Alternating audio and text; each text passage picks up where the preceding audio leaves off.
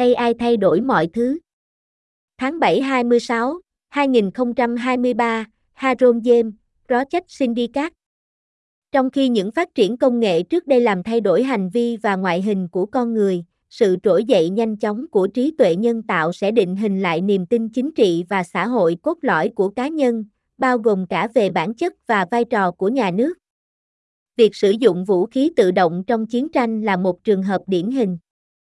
Sự phát triển nhanh chóng của trí tuệ nhân tạo không chỉ phá vỡ các khái niệm thông thường về công việc. Nó cũng đang thay đổi bản chất của bản sắc con người. Trong khi những phát triển công nghệ trước đây làm thay đổi hành vi và ngoại hình của con người, AI về cơ bản sẽ định hình lại niềm tin chính trị và xã hội cốt lõi của cá nhân, bao gồm cả về bản chất và vai trò của nhà nước. Trong cuộc cách mạng công nghiệp thế kỷ 19, năng lượng cơ học, chủ yếu được cung cấp nhiên liệu bằng cách đốt carbon, đã thay thế năng lượng của con người và động vật như một nguồn năng lượng được sử dụng trong việc chuyển đổi tự nhiên và sản xuất hàng hóa công nghiệp và tiêu dùng. Khi cuộc cách mạng trưởng thành trong thế kỷ 20, lao động chân tay nặng nhọc chỉ còn lại cho một nhóm nghề nghiệp đang suy giảm.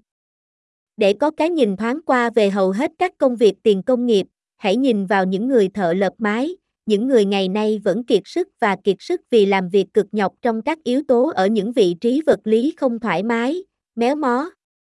Họ đang bảo tồn trong thế kỷ 21 những gì đã từng là một kinh nghiệm chung. Công nhân ô tô đầu thế kỷ 20 cúi xuống các công cụ của họ, nâng vật nặng và sử dụng một lượng năng lượng khổng lồ. Các đối tác đầu thế kỷ 21 của họ nhìn vào màn hình và theo dõi các robot đã đảm nhận các nhiệm vụ vật lý nặng nề. Khi nền kinh tế mồ hôi đã biến mất, người lao động đã trở nên yếu hơn, nhưng cũng khỏe mạnh hơn.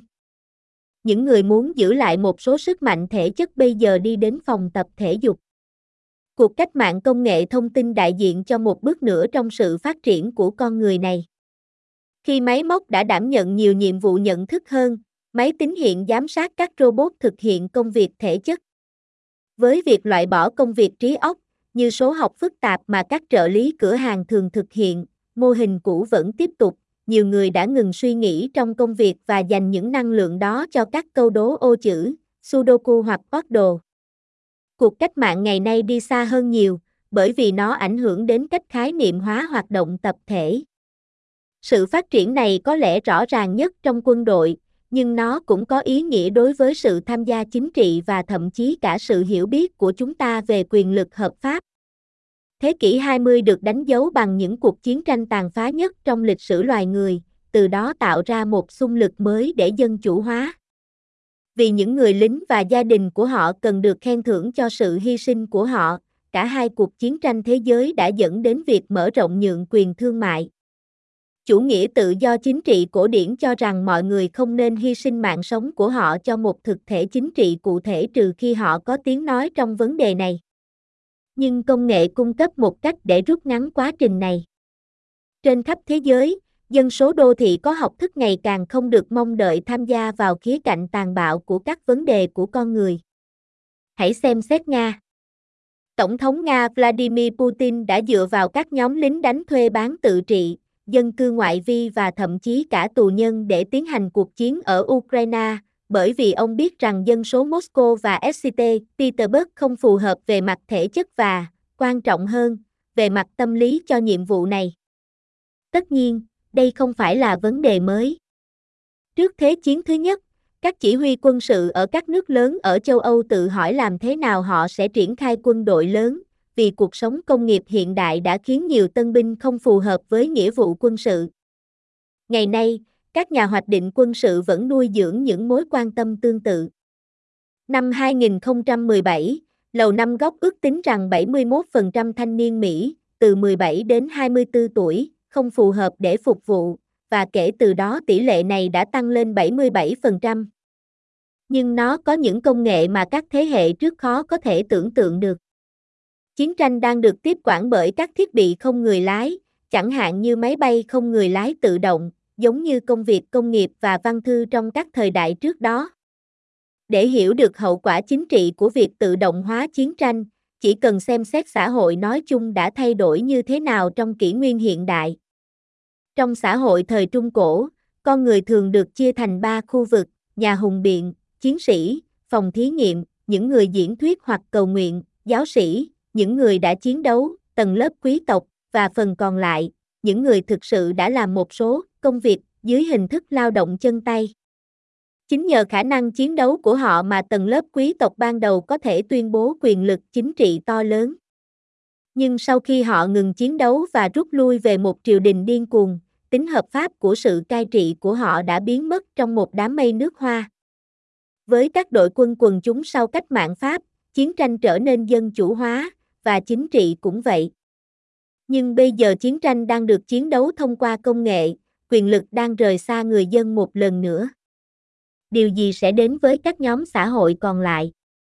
Cũng giống như cuộc cách mạng công nghiệp làm giảm nhu cầu về phòng thí nghiệm, cuộc cách mạng AI đang khiến con người trở nên lỗi thời trong lĩnh vực quân sự. Giống như các phòng thí nghiệm trước họ, chiến sĩ đang trở thành những cỗ máy. Điều đó khiến các nhà hùng biện, những người được giao nhiệm vụ bảo tồn những gì vẫn còn đặc biệt của con người. Có phải họ cũng dễ bị tổn thương trước sự dư thừa leo thang và sự hủy diệt tồn tại cuối cùng dưới bàn tay của công nghệ?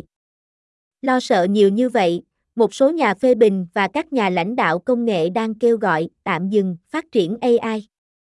Nhưng công nghệ chưa bao giờ dừng lại đơn giản chỉ vì một số người muốn nó. Key ändert alles. Juli 2026, 2023, Harold James, Project Syndicate. Der rasante Vormarsch künstlicher Intelligenz zerstört nicht nur herkömmliche Vorstellungen von Arbeit. Er verändert auch den Kern der menschlichen Identität. Schon frühere haben sich Verhalten und Erscheinen der Menschen an technologische Fortschritte angepasst. Ki jedoch wird die wichtigsten gesellschaftlichen und politischen Überzeugungen, auch hinsichtlich der Natur und Rolle des Staates jedes Einzelnen grundlegend verändern. Durch die industrielle Revolution des 19. Jahrhunderts hat mechanische Kraft zum größten Teil gewonnen aus Kohle, Gas und Öl die Kraft von Menschen und Tieren als Quelle der Energie ersetzt, mit der die Natur umgestaltet und Industrie und Konsumgüter hergestellt werden. In der Reifephase der Revolution im 20. Jahrhundert nahm die Zahl der Berufe, in denen noch körperlich hart gearbeitet wird, immer weiter ab. Eine Blick in vorindustrielle Arbeitsbedingungen bieten zum Beispiel Dachdecker, die auch heute noch erschöpft und abgearbeitet sind, wenn sie den Elementen ausgesetzt in unbequemen, körperlich belastenden Stellungen arbeiten. Sie haben die Art, wie früher die allermeisten Menschen gelebt haben, ins 21. Jahrhundert hinüber gerettet. Noch Anfang des 20. Jahrhunderts mussten sich Arbeiter in der Autoindustrie über ihre Werkzeuge beugen, schwere Bauteile heben und dabei gewaltige Mengen Energie aufwenden. Ihre Nachfolger im 21. Jahrhundert überwachen am Monitor die Roboter, die alle schweren körperlichen Aufgaben übernommen haben. Seit diese Form der Fronarbeit verschwunden ist, sind Arbeitnehmer schwächer, aber auch gesünder. Wer eine gewisse körperliche Kraft aufbauen möchte, geht heute ins Fitnessstudio. Die IT-Revolution stellt einen weiteren Schritt in dieser menschlichen Entwicklung dar. Da Maschinen immer mehr kognitive Aufgabe übernommen haben, werden die Roboter, die physische Arbeiten erledigen, heute oft von Computern überwacht. Mit der Eliminierung geistiger Arbeiten, wie der komplexen Rechenaufgaben, die Verkäufer früher lösen mussten, hat sich dasselbe Altermuster wiederholt. Vielen Menschen müssen auf der Arbeit nicht mehr denken und verwenden diese Energie auf Kreuzworträtsel, Sudokus oder Wordle. Die aktuelle Revolution geht jedoch noch viel weiter, weil sie unsere Wahrnehmung kollektiver Tätigkeiten verändert. Am deutlichsten zeigt sich diese Entwicklung wohl beim Militär. Sie wirkt sich aber auch auf die politische Teilhabe und sogar auf unser Verständnis von rechtmäßiger Autorität aus. Das 20. Jahrhundert war von den destruktivsten Kriegen der Menschheitsgeschichte geprägt, die ihrerseits der Demokratisierung neue Impulse verliehen haben.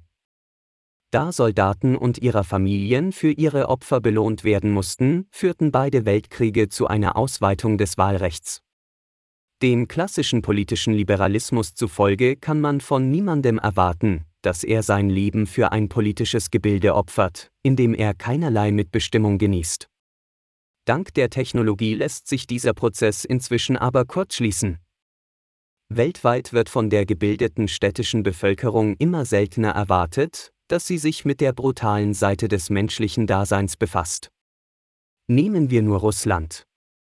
Der russische Präsident Wladimir Putin verlässt sich bei seinem Krieg gegen die Ukraine auf halbautonome Söldnertruppen, soziale Randgruppen und sogar Häftlinge, weil er weiß, dass die Menschen in Moskau und St. Petersburg körperlich und, was noch wichtiger ist, psychologisch für diese Aufgabe ungeeignet sind. Das ist natürlich kein neues Problem. Bereits im Vorfeld des Ersten Weltkriegs fragten sich die militärische Führer großer europäischer Länder, wie sie ihre großen Armeen aufstellen sollten, wo doch viele Rekruten durch das moderne industrielle Leben für den Militärdienst untauglich geworden waren. Mit diesen Sorgen schlagen sich Militärplaner noch heute herum. Schon 2017 waren Schätzungen des Pentagon zufolge 71 aller jungen Amerikaner, zwischen 17 und 24 für den Dienst untauglich. Seitdem ist der Anteil auf 77 Prozent gestiegen. Allerdings verfügt das Militär heute über Technologien, von denen frühere Generationen nicht einmal zu träumen wagten. Ebenso wie vor ihm die Industrie und Büroarbeit wird auch der Krieg inzwischen immer häufiger von unbemannten Geräten wie autonomen Drohnen übernommen. Um die politischen Folgen dieser Automatisierung des Krieges zu verstehen, müssen wir nur daran denken, wie sich die Gesellschaft insgesamt in der Moderne verändert hat. In der Gesellschaft des Mittelalter gehörten die Menschen zu einem von drei Ständen Oratores, Bellatores, Laboratores, die, die sprachen oder beteten, der Klerus, die, die kämpften, der Adel und der Rest, der wirklich arbeitete, das heißt, etwas mit den Händen tat. Die enorme politische Macht des Adels leitete sich ursprünglich von dessen Fähigkeiten im Kampf ab. Nachdem der Adel mit dem Kämpfen aufgehört und sich auf sein geckenhaftes Dasein am Hofe zurückgezogen hatten, löste sich die Legitimität seiner Herrschaft in einer Parfümwolke auf. Mit den Massenarmeen nach der Französischen Revolution wurde Krieg demokratisiert und mit ihm die Politik. Und jetzt, wo Kriege mit Technologie geführt werden, entgleitet dem Volk diese Macht wieder. Was aber wird aus der nun überflüssigen Gesellschaftsgruppe? Ebenso wie die industrielle Revolution den Bedarf an Laboratores verringert hat, macht die KI-Revolution Menschen im militärischen Bereich obsolet. Wie die Laboratores vor ihnen, werden die Bellatores durch Maschinen ersetzt. Bleiben noch die Oratores, die bisher das erhalten haben, was den Menschen zum Menschen macht. Sind auch sie in Gefahr, nach und nach durch Technologie überflüssig gemacht und letztendlich ausgelöscht zu werden? Weil sie genau das befürchten, fordern ein paar Kritiker und Technologiepioniere eine Pause bei der KI-Entwicklung. Technologie hat aber noch nie Halt gemacht, nur weil ein paar Leute das gern hätten.